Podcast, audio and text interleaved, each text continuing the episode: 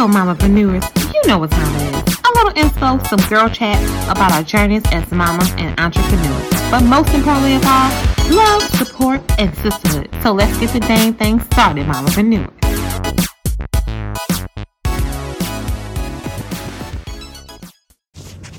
Hello, mamapreneurs. Y'all, I'm so glad to be with you today and to start Branding 101 Part 2 with you guys. I had planned on doing it, you know, bi weekly, but y'all, life has been kicking my behind.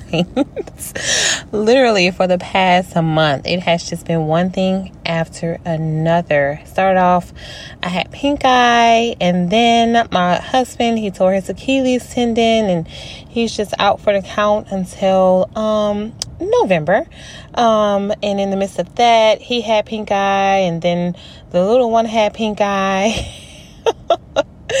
and we all had this cold and cough and like nasal drip.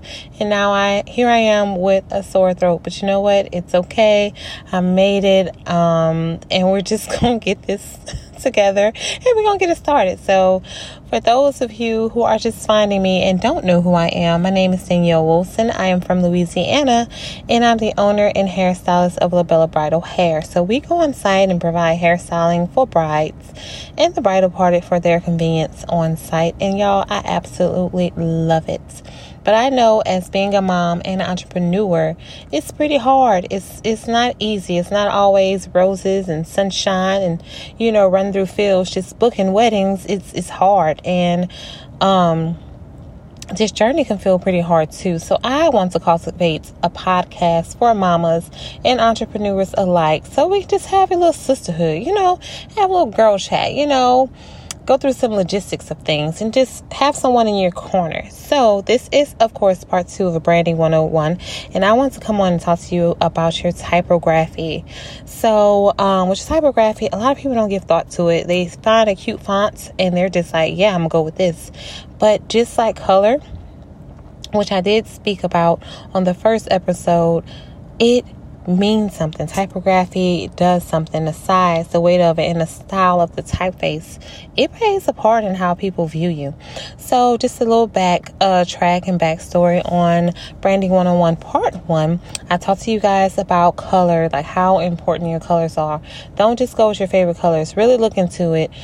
Really um, try to figure out what these colors mean.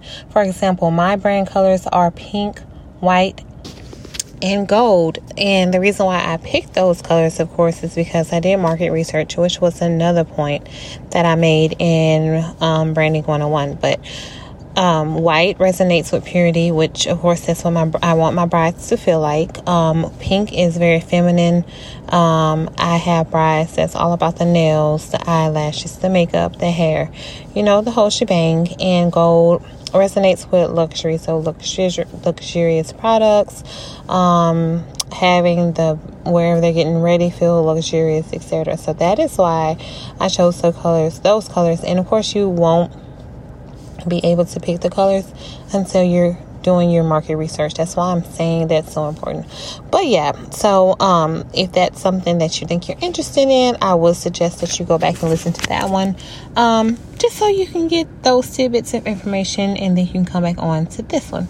So let's get started. Uh, you might want to get some notepads, iPads, MacBooks, window PCs. I don't know, whatever you do. If you're old school, a notebook and pencil. That's well, pen that's how I like to write my notes. I don't know. I'm weird. I just, I love writing things out. So I wanted to differ, differentiate um, these two things for y'all, which is typeface and font. I know a lot of people just like, oh yeah, I'm used to font, but it's two different things. Typeface is like the name of it. So for example, Times New Roman is your typeface, and however your font is, the size, the weight, the style, and the style of the type, um, typeface. So it's New Roman 12 point bold. This is what I'm gonna use for my logo. And of course, I wouldn't suggest using Times New Roman because you know it's just something that's kind of cliche about it. It's free, anyone can use it. So I wouldn't suggest using that one, but yeah. So I wanted to give you guys some things that you need to ask yourself regarding your typeface. Like, so you can hone in on those. Um, I suggest two to three typefaces for different things.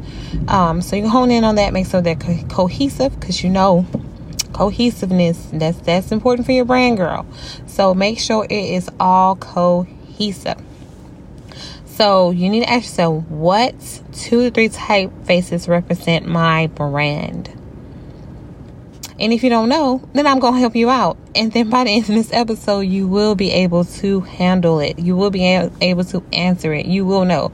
Like, thank you, girl. I got it together. And then you might be like, okay, I'm doing it right. I got this.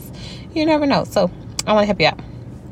So you have three choices on where you get your fonts from. So you can get free fonts you can get licensed fonts and you can develop your own font. So I want to give you some pros and cons of each. So free fonts, the pro is free. if you starting up, like, you know, I know it costs, you know, a good bit and sometimes you can't afford it. So if you have to go with the free fonts, girl, go with it. No one is judging you right about now. And the cons are they're a tad bit generic and they're limited. So you don't get as many options with your free fonts because of course they're free. So they try to draw you in with the freeness and then suck you in and be like, oh, after this many, it's twelve ninety nine. you know, but if you have to start off, hey, start off with your free fonts. Then the next level is licensed fonts. With your licensed fonts, it's still um, pretty generic, but you have a lot more um, range with it. Um, there's a lot of websites with um, licensed fonts, and they're pretty cute too. They're dope. So I've um, used licensed fonts a lot, a lot, a lot, a lot. So the pros is it's a huge variety and they are reasonably priced. They're usually not too bad and I always wait till the end of the year because they have sales and it's like their entire package of fonts. So I'll get like 250 fonts for like $5. Like it's legit. And I still haven't even used 245 of them. Like I'd be stuck on the same fonts. I need to go back on my computer and look at them. And the cons are the licensing fees. They do add up if you want to, of course, get, you know, eight to 10 fonts. Then, of course, that can add up. But, of course, if you're doing like one font, that shouldn't be too, you know, one to five. It shouldn't be too shabby. And even if you mix um, the free fonts and the um, license fonts together, that'll that'll be great too.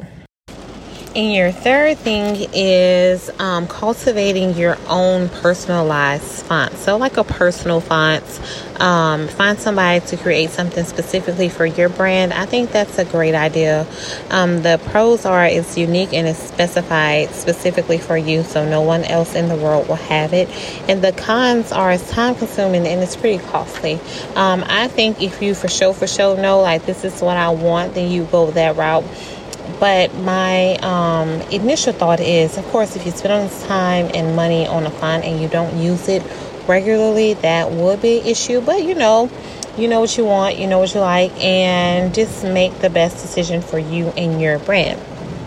So now we're going to move on to the questions for you to ask yourself when thinking about your fonts and your typefaces. So the first one is: Is it as is it distinctive enough? Like, are you going with something that's very generic, something that's um, very common, um, something that's overused in your industry? You need to make sure that it's not, because if it's something that someone's seeing constantly, they tend to, they have a tendency to get bored. Like just repetition of saying the same thing over and over they're not going to be as interested. So make sure it's distinctive.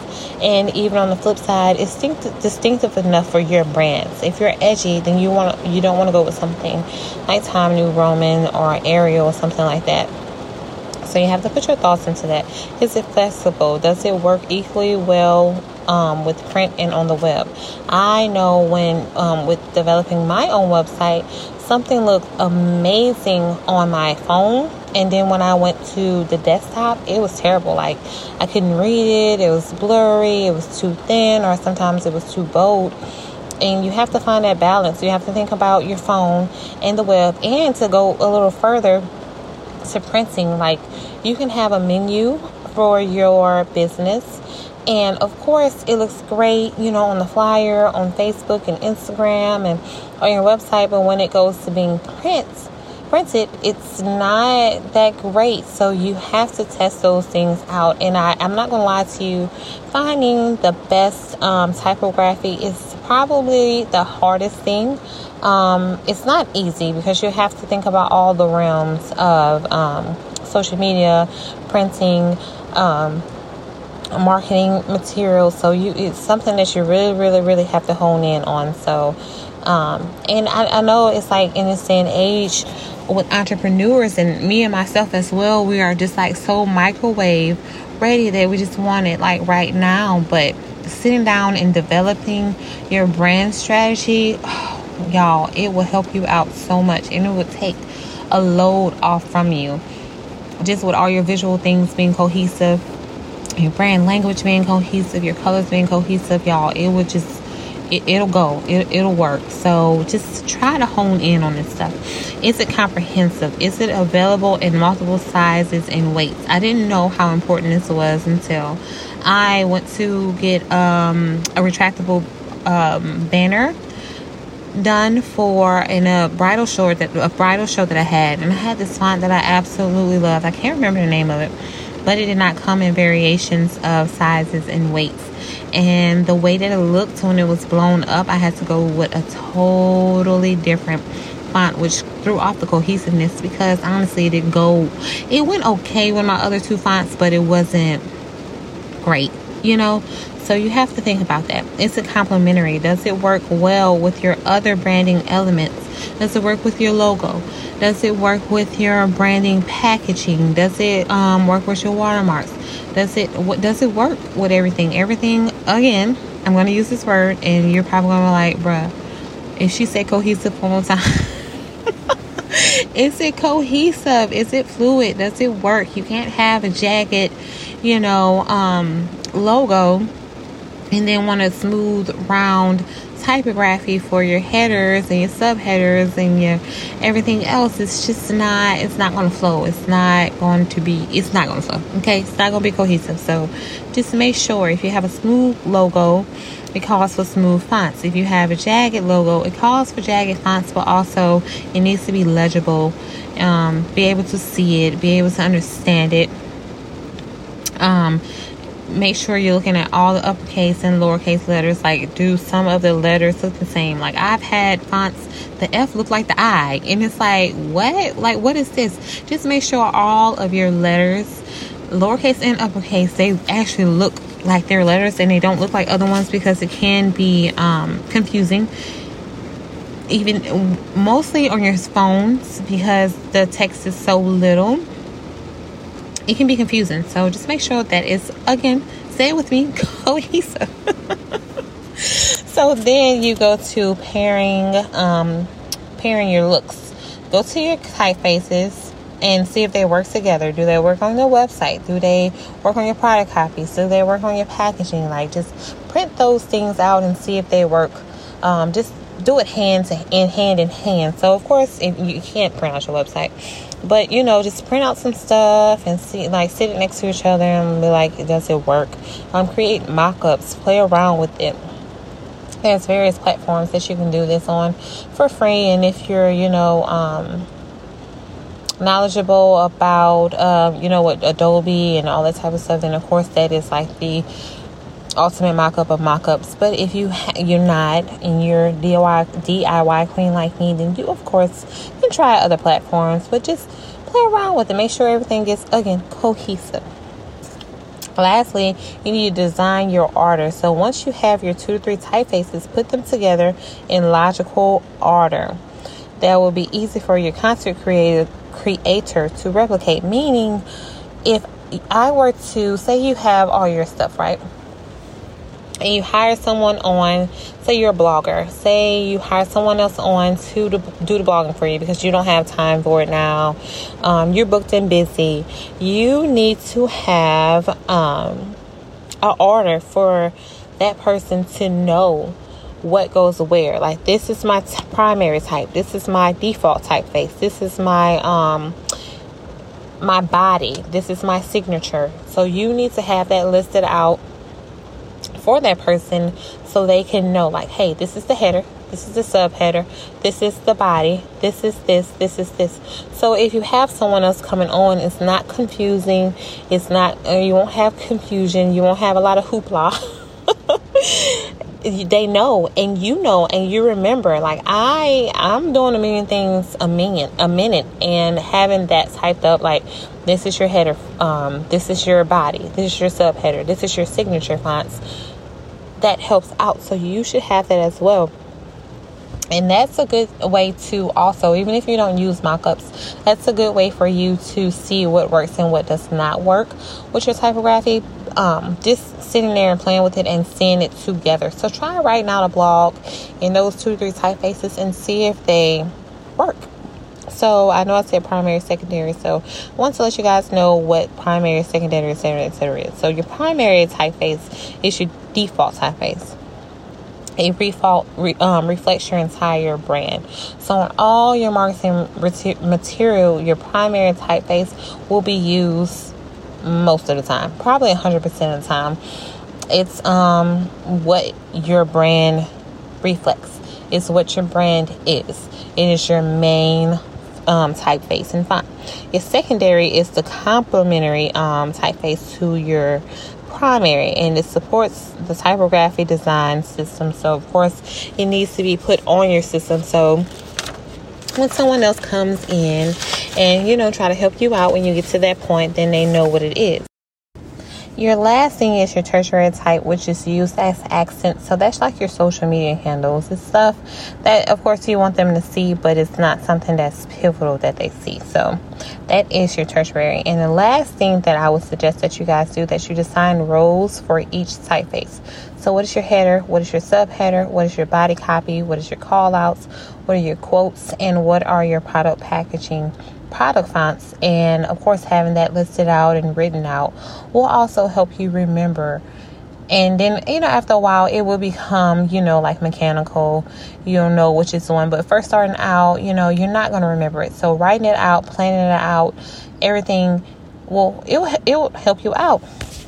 So I am hoping that this episode has helped you a little bit. I hope you got some nuggets and some knowledge about typography and, of course, how important it is because it's just some small things that we overlook and we don't think about that can be that one thing that we need to do and like, yes, okay, this is what I need to do. So if it did help you out, I would love to hear from you. I would love to get some comments from you.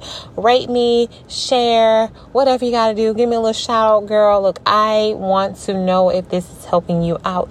So until next time, keep doing the thing, thing, mompreneurs. And y'all have a good day. It's time for me to go. But as always, keep pushing, keep growing, keep going, and keep doing the thing, thing, mompreneur. Until next time, bye.